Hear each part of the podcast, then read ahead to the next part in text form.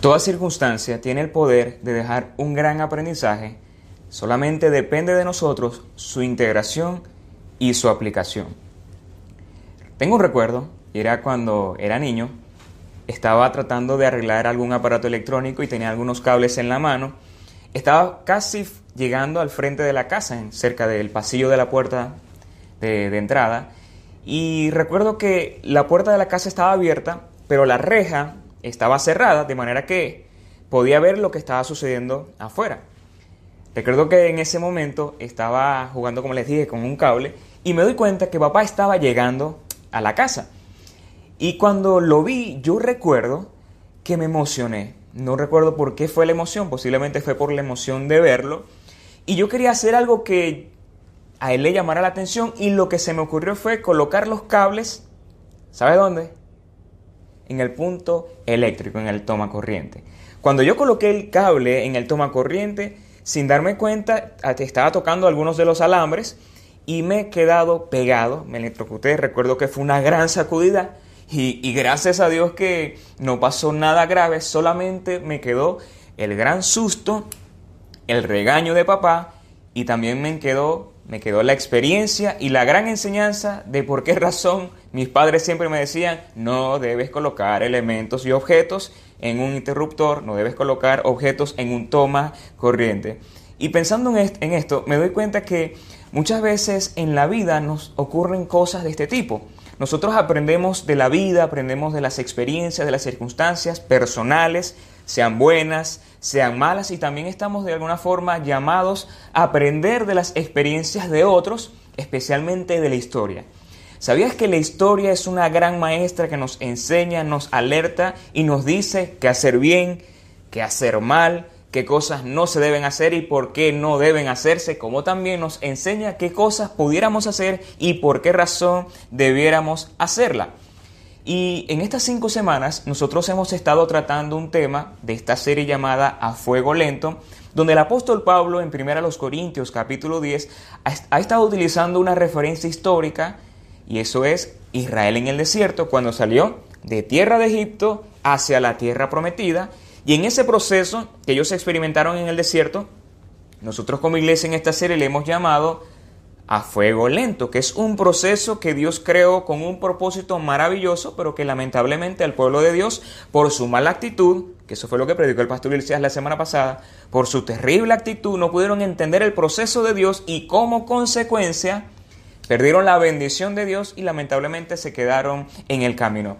En estas semanas hemos podido hablar un poco de cómo Dios trató al pueblo de Dios, qué, qué, fue lo que Dios hizo con ellos, cómo Dios los sacó de Egipto, cómo abrió el mar, cómo los alimentó, los sustentó con maná, con pan del cielo, cómo hizo para darles agua a través de una roca en los momentos más importantes, cuando ellos más quizás lo necesitaran, cómo Dios obró maravillosamente a través de una columna de de fuego, como con una nube para protegerlos, para guiarlos. Vemos allí la poderosa mano de Dios, vemos como Dios obró de manera maravillosa en ellos, pero también nos encontramos en esta historia como el pueblo de Dios actuó con una terrible actitud. Ellos no aceptaron el proceso de Dios, ellos no asumieron lo que Dios les había presentado, no habían aceptado esas cartas, no habían entendido que Dios estaba trabajando en sus corazones y estaba tratando de hacer de ellos una nueva y mejor versión y que lamentablemente ellos por no entender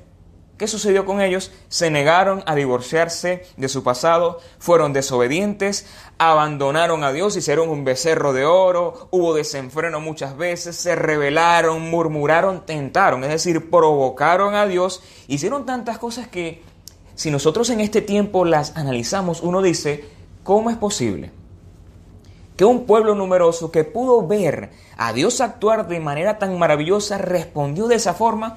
Uno dice, no lo entiendo, pero esas son cosas que sucedieron. Y en el desarrollo de la historia del apóstol Pablo, él empieza a narrar la historia, a tomar en cuenta aquellos sucesos importantísimos, empieza a desarrollar la historia y él en el versículo 6 del capítulo 10 que estamos estudiando, que es Primera a los Corintios, lo quiero volver a repetir, Primera a los Corintios, capítulo 10, versículo del 1 al 13, él empieza a narrar la historia y luego dice, en el versículo 6, hace una pausa, una pausa que yo le llamo una pausa reflexiva, donde él hace un punto de aplicación. Y quiero invitarte a que puedas buscar en tu Biblia, si tienes eh, la Biblia en tus manos, si la tienes en el teléfono, revisa 1 Corintios capítulo 10 versículo 6 y lee conmigo las siguientes palabras. Todo esto sucedió para servirnos de ejemplo, a fin de que no nos apasionemos por lo malo, como lo hicieron ellos. ¿A quién se refiere? Al pueblo de Israel en el desierto. Luego Pablo sigue su, línea histórica, sigue narrando y tomando en cuenta como ciertos elementos, que eran cuatro elementos, y luego vuelve a hacer otra pausa. Hace otra pausa y repite las mismas palabras que dijo en el versículo 6, pero ahora en el versículo 10 agrega dos elementos más, y lo voy a leer contigo. Versículo 11.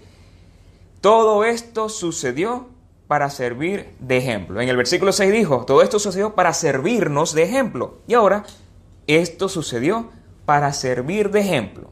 Y agrega, y quedó escrito para advertencia nuestra. Fíjate la aplicación que el apóstol Pablo hace.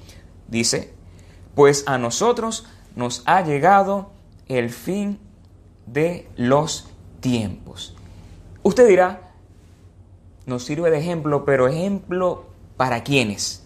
En primer lugar, esto era un ejemplo para los mismos hebreos, para el pueblo hebreo, el pueblo de Israel, que vivía, que habían desarrollado una vida en el Señor y que ellos iban a recordar a sus antepasados las cosas que habían dicho, que habían hecho, sus actuaciones, y eso le iba a servir a ellos como una referencia para no cometer el mismo error.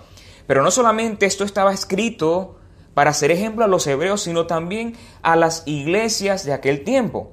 En este caso, la iglesia a los corintios, porque Pablo le estaba escribiendo este evento histórico, estaba apelando este evento histórico, era a una comunidad de cristianos ubicado en un lugar llamado Corinto, pero también esto tiene ciertas o grandes implicaciones para nosotros hoy que venimos a ser, que somos la iglesia de Dios, que somos también pueblo de Dios por la fe en Jesús, entonces, cuando Pablo dice estas palabras, es un asunto que no solamente tiene que quedar como un elemento histórico, sino un punto de aplicación para nosotros hoy. Ahora, ¿qué trata Pablo decirnos o qué se trae Pablo con estas palabras? Y es enseñarnos, alertarnos y advertirnos.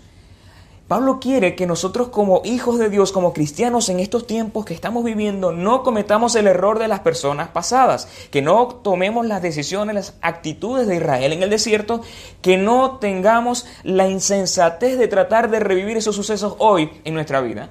Y lo más lamentable es que muchas veces nosotros con nuestra actitud, en medio del proceso, en medio de las circunstancias que estemos viviendo, sea un desierto, sea un invierno, sea una tempestad, muchas de las veces tenemos una reacción que que no es la apropiada. Es como, como aquel niño que no le gustaron las cartas que le colocaron en sus manos y se molesta. Y creo que hay un elemento importante, que de esto trata el tema de hoy, y es que tenemos que aprender a desarrollar la capacidad de estar dispuestos a aprender. Y ese es el tema que hoy presento para ti. El tema es dispuestos a aprender. Y yo recuerdo una vez que le escuché a un amigo, al pastor John Vuelvas, decir en una enseñanza que muchas veces yo puedo estar disponible, pero no dispuesto. Y otras veces puedo estar dispuesto, pero quizás no tan disponible. Y el punto que él trataba de, este, resaltar era que yo puedo estar disponible, pero no, no necesariamente quiere decir que estaré dispuesto. Pero que si estoy dispuesto, posiblemente sacaré la oportunidad de estar disponible. Y la enseñanza es esa.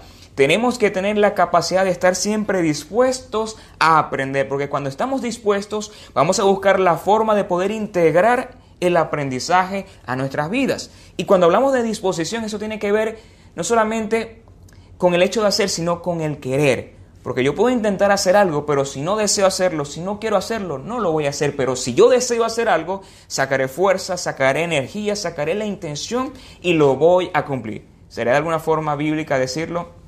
Disposición es el querer que te impulsa al hacer. Y una de las características de una persona que quiere abrazar la enseñanza, que está dispuesto a aprender, es, en primer lugar, es que es alguien atento, alguien que tiene la atención fija en aquello que quiere recibir en su vida, en aquello que quiere integrar en sí mismo.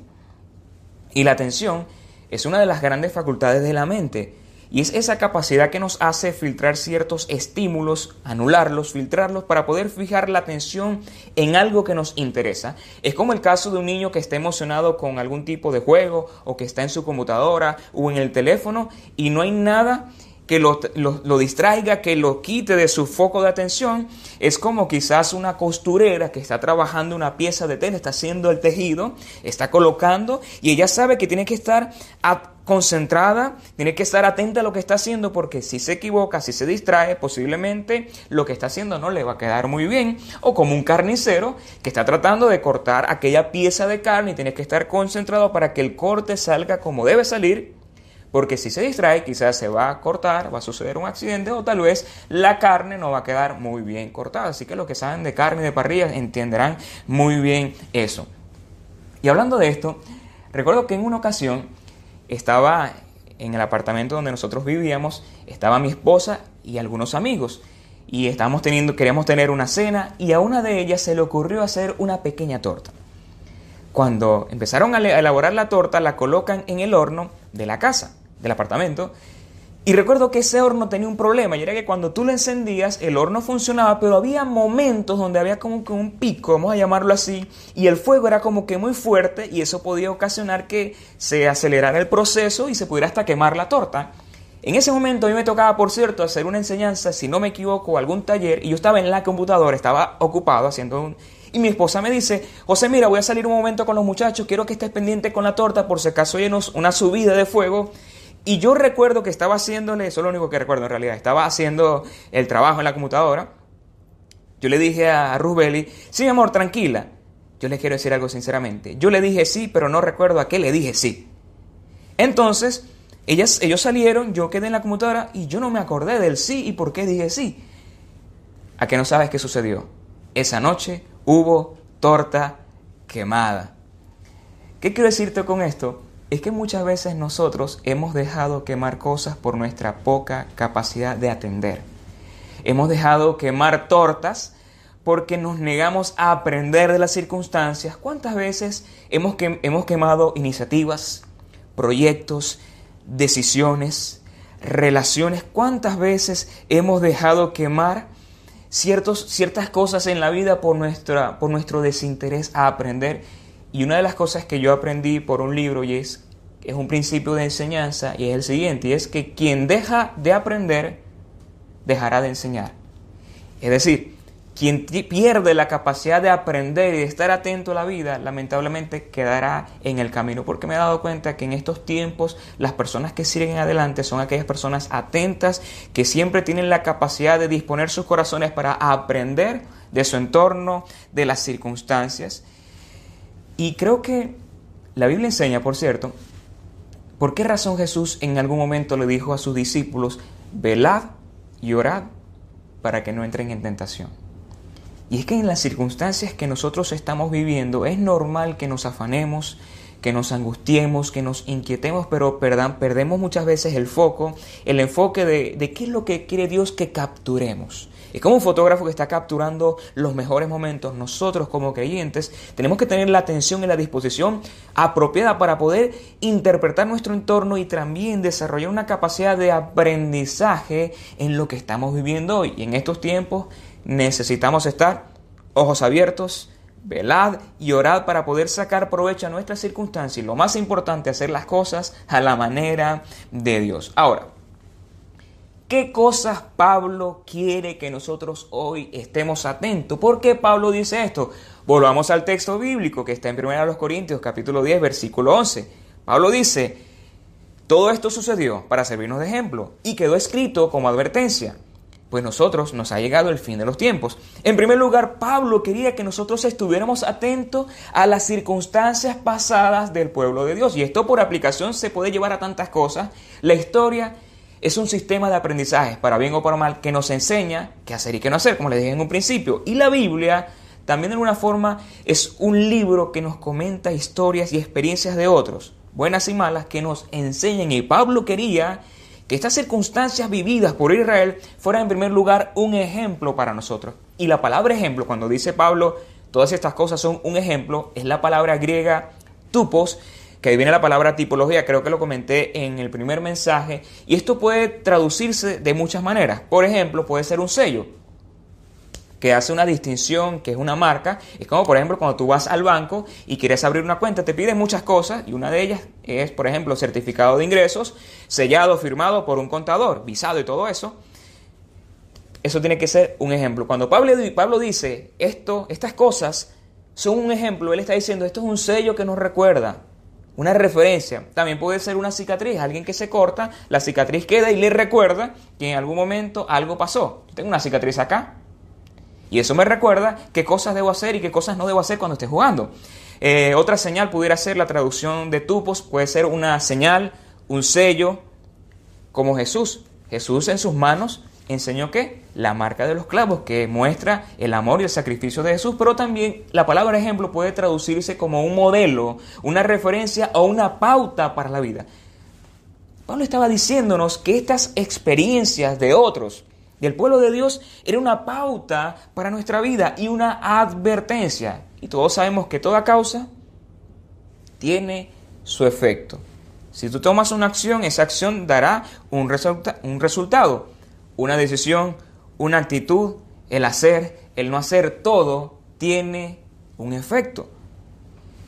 Es como cuando tú estás en la calle, tú sabes que estamos rodeados de señales de tránsito.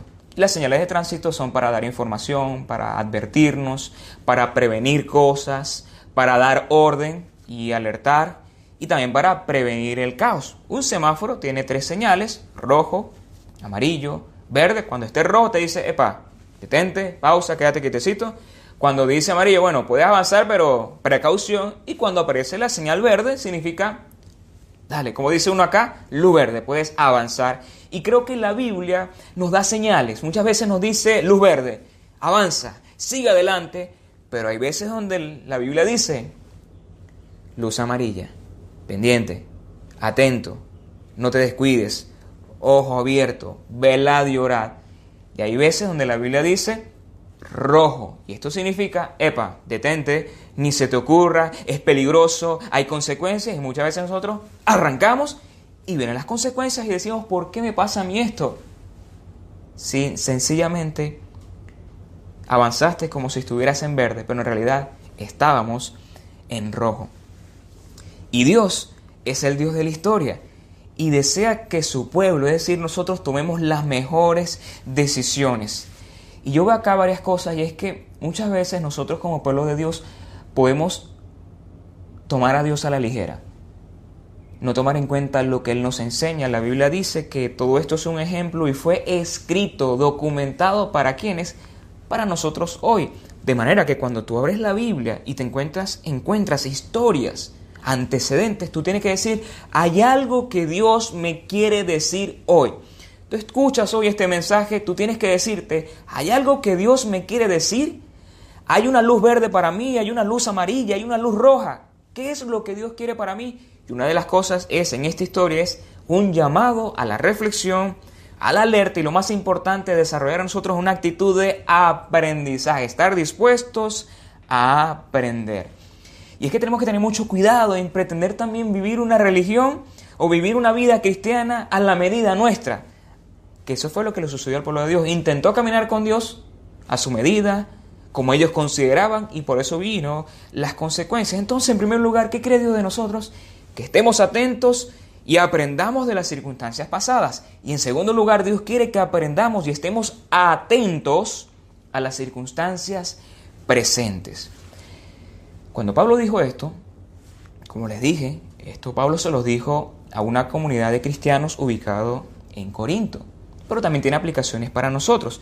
Y Pablo se estaba, él estaba tratando de, de llevarlos al pasado pero a la vez traerlos a su presente y que ellos pudieran comparar la vida de estos hombres, de los israelitas en el desierto, compararlo con sus vidas. Y nosotros tenemos que hacer ese ejercicio también hoy irnos al pasado de Israel en el desierto, irnos al contexto histórico del pueblo de Dios, en este caso los corintios, y luego venirnos al presente y revisar nuestra vida a la luz de la palabra y preguntarnos cómo estamos, porque esto es un llamado a la reflexión, un llamado al aprendizaje, y en estos tiempos, te lo vuelvo a decir, es necesario tener una actitud de dispuesto aprendizaje. Y hay una realidad, y es que cuando algo anda mal en nosotros, muchas veces nos damos cuenta, pero hay veces donde nosotros no nos damos cuenta y empiezan a ocurrir señales de alerta y a veces es demasiado tarde. Y por esa razón en el versículo 12 Pablo dice, así que el que piense estar firme, cuide o mire que no caiga. Esta es la versión Reina Valera. Así que el que piensa, el que cree estar firme, mire que no caiga. Hace unas semanas yo empecé a experimentar unos fuertes dolores de cabeza. Y en esos dolores de cabeza yo no entendía estaba alimentándome bien, la atención estaba bien y no entendía lo que estaba pasando y mi esposa me dijo, José, lo que pasa es que hemos tenido bastantes cortes de luz y tú no estás durmiendo lo suficiente, estás durmiendo muy poco y también he notado que no estás tomando suficiente agua. Cuando ella me hace esa observación, yo reflexiono y me di cuenta que hubo días donde estuve durmiendo hasta cuatro o menos de cuatro horas y yo dije, wow, no había identificado este asunto. Y también empiezo a reflexionar en lo que ella me dijo del agua y me dije, es verdad, es que no estoy tomando agua. Esas dos cosas, o tres, que estaba experimentando, estaban desencadenando una, este, una serie de situaciones físicas en mí que me estaban generando malestar y yo no sabía por qué razón. Pero con la observación de mi esposa, yo pude decir, tiene razón. Y la Biblia de alguna forma nos diagnostica y nos dice qué está bien, qué está mal, qué hemos abandonado y hay una realidad que quiero resaltarte hoy. Muchas personas en estos tiempos están buscando de Dios, están buscando de la gracia, están buscando la forma de mantenerse a flote en la fe y han avanzado, han madurado, han crecido y su manera de ver a Dios y las circunstancias son otras, han madurado en la fe, pero hay otras personas que se han quedado en el camino, que no han avanzado, que se han descuidado, que se han desinteresado de Dios, pero aún dicen que son hijos de Dios. Pero es una actitud que lamentablemente han tomado y están desarrollando consecuencias o fenómenos en su vida que no entienden, posiblemente algo han descuidado, algo han dejado de hacer, se han desviado del camino y no están caminando como Dios quiere. Y Dios dice, luz roja, luz roja, pero lamentablemente andamos como si estuviéramos en luz verde. Recuerdan, cada luz tiene una señal, es una señal, cada luz tiene un significado para nosotros. Y eso era lo que Pablo quería decirle a esta iglesia. Revisen su vida, revisen si vean cómo están. Si realmente su vida no se estará pareciendo en algo a, Israel en el desierto. Y tenemos que preguntarnos nosotros, ¿será que nosotros tenemos una actitud similar a Israel en el desierto? Pablo dice que posiblemente este pueblo, eh, la iglesia de Corintio tenía un concepto equivocado de Dios. Pablo estaba tratando de invitar a la iglesia a revisar su estado de salud espiritual porque algo en ellos no estaba bien y ellos pensaban que todo iba bien. Y no era así. Ellos tenían un concepto equivocado de Dios. ¿Por qué yo digo esto? Más adelante, capítulo después, Pablo le dice a esta misma iglesia de Corinto, piensen bien sobre lo que es correcto y dejen de pecar. Estaban pecando y estaban cometiendo cosas incorrectas. Dice Pablo, pues para vergüenza les digo que algunos de ustedes no conocen, no conocen a Dios en lo absoluto. ¡Wow!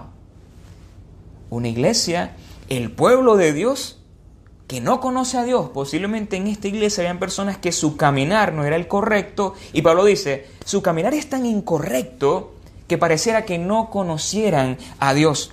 Esta iglesia tenía un concepto equivocado de ellos mismos. Ellos eran arrogantes, desordenados, altivos. Había riñas, divisiones, había desorden en esta iglesia. Y Pablo dice, ese comportamiento me recuerda la actitud del pueblo de Dios en el desierto y por eso él apela a este suceso histórico. Y esto me hace recordar un pasaje en Romanos capítulo 12, versículo 3, donde Pablo dice, nadie tenga un concepto de sí más alto del que debe tener sino más bien piense de sí con cordura, según la medida de fe que Dios le haya dado. Este grupo de cristianos tenían también una falsa seguridad. Ellos negaban su realidad pecaminosa. Querían vivir a su manera y tenían prácticas vergonzosas. Había desorden y todo tipo de arrogancia y pensaban que tenían mucha espiritualidad, pero lamentablemente estaban en negación, en error y su vida era contraria a los planes de Dios para su vida. Yo te quiero preguntar hoy, ¿cómo está tu vida a la luz de esto que estamos presentando hoy? ¿Cómo está tu desempeño espiritual? ¿Cómo está tu corazón a la luz de la palabra? Esas son preguntas que yo no te puedo responder. Yo puedo responderlas por mí, pero tú tienes que hacerte esa pregunta y responder con honestidad y ponerte a cuenta con Dios y reajustar tu vida y estar dispuesto a aprender. Porque esto puede estar pasando en nosotros. Pablo dice, así que el que piense estar firme, mire que no caiga. Yo recuerdo que cuando era muchacho yo utilicé esta frase y dije, el que está firme cuide que no caiga. Y alguien me corrigió y dijo, epa, el que está firme estará firme, pero el que cree estar firme cuide que no caiga. Y yo creo que este texto es un, es un llamado a entender que somos humanos, que somos frágiles y que el error que Israel cometió en el desierto, nosotros podemos cometerlo. No podemos decir como el dicho dice, de esta agua no beberé. Creo que el punto de Pablo es un llamado a mantenernos alertas y estar dispuestos a aprender del pasado pero también a aprender del presente que estamos viviendo. Quizás no es el presente que tú querías vivir, quizás no es el presente más agradable, más deseado por todos, quizás no era el proyecto o tu proyecto 2020, quizás todo cambió, pero es el presente que nos ha tocado y tenemos que tener cuidado cómo lo estamos viviendo y a pesar de, tenemos que desarrollar la disposición de aprender. Y hay un caso en la iglesia no en la iglesia de Dios admirable, sino en una iglesia que está documentada en el libro de Apocalipsis, y es una iglesia llamada Sardis. Esta era una iglesia que tenía un concepto equivocado de Dios y un concepto errado de ellos mismos. Y quiero leerte rápidamente lo que dice Apocalipsis 3, 1 y 2 con referencia a esta iglesia. Escribe el ángel a la iglesia de Sardis. Esto dice el que tiene los siete espíritus de Dios, a las siete estrellas conozco tus obras, tienes fama de estar vivo, pero en realidad estás muerto. Era una iglesia que creía estar viva, que tenía fama de estar en su mejor momento. ¿Y qué fue lo que dijo Dios? Pero en realidad estás muerto. Y yo creo que esto tiene serias implicaciones para nosotros para revisarnos.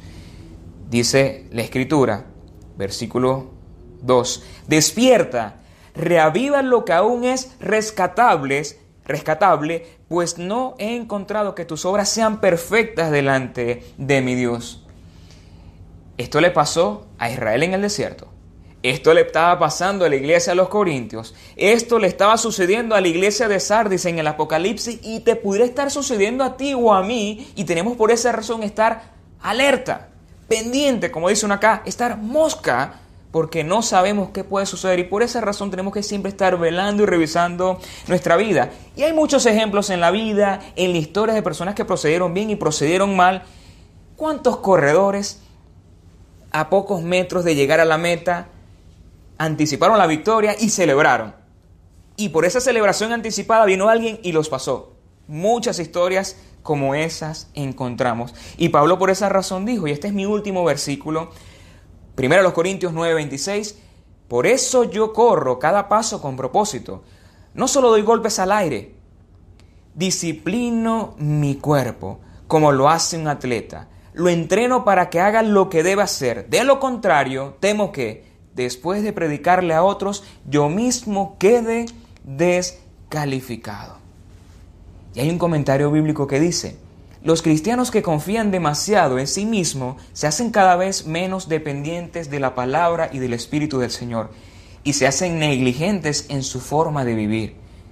A medida que aumenta el descuido, aumenta la vulnerabilidad a la tensión y disminuye la resistencia al pecado. Quiero decirte hoy una frase, está atento, no te confíes, está dispuesto siempre a aprender. En conclusión, quiero darte cuatro conclusiones. Considera el pasado, especialmente los eventos bíblicos, hay enseñanza para nosotros. Número dos, compara esos eventos con tu vida y pregúntate cómo estoy hoy. En tercer lugar, no te confíes, está siempre en revisión. Y en cuarto y último lugar, está dispuesto siempre a aprender atendiendo lo que Dios te dice. Alguien que está dispuesto siempre a aprender será alguien que vivirá para contarlo. Espero en el Señor que este mensaje haya sido de bendición para tu vida y lo más importante, sigamos avanzando. Que el Señor te bendiga.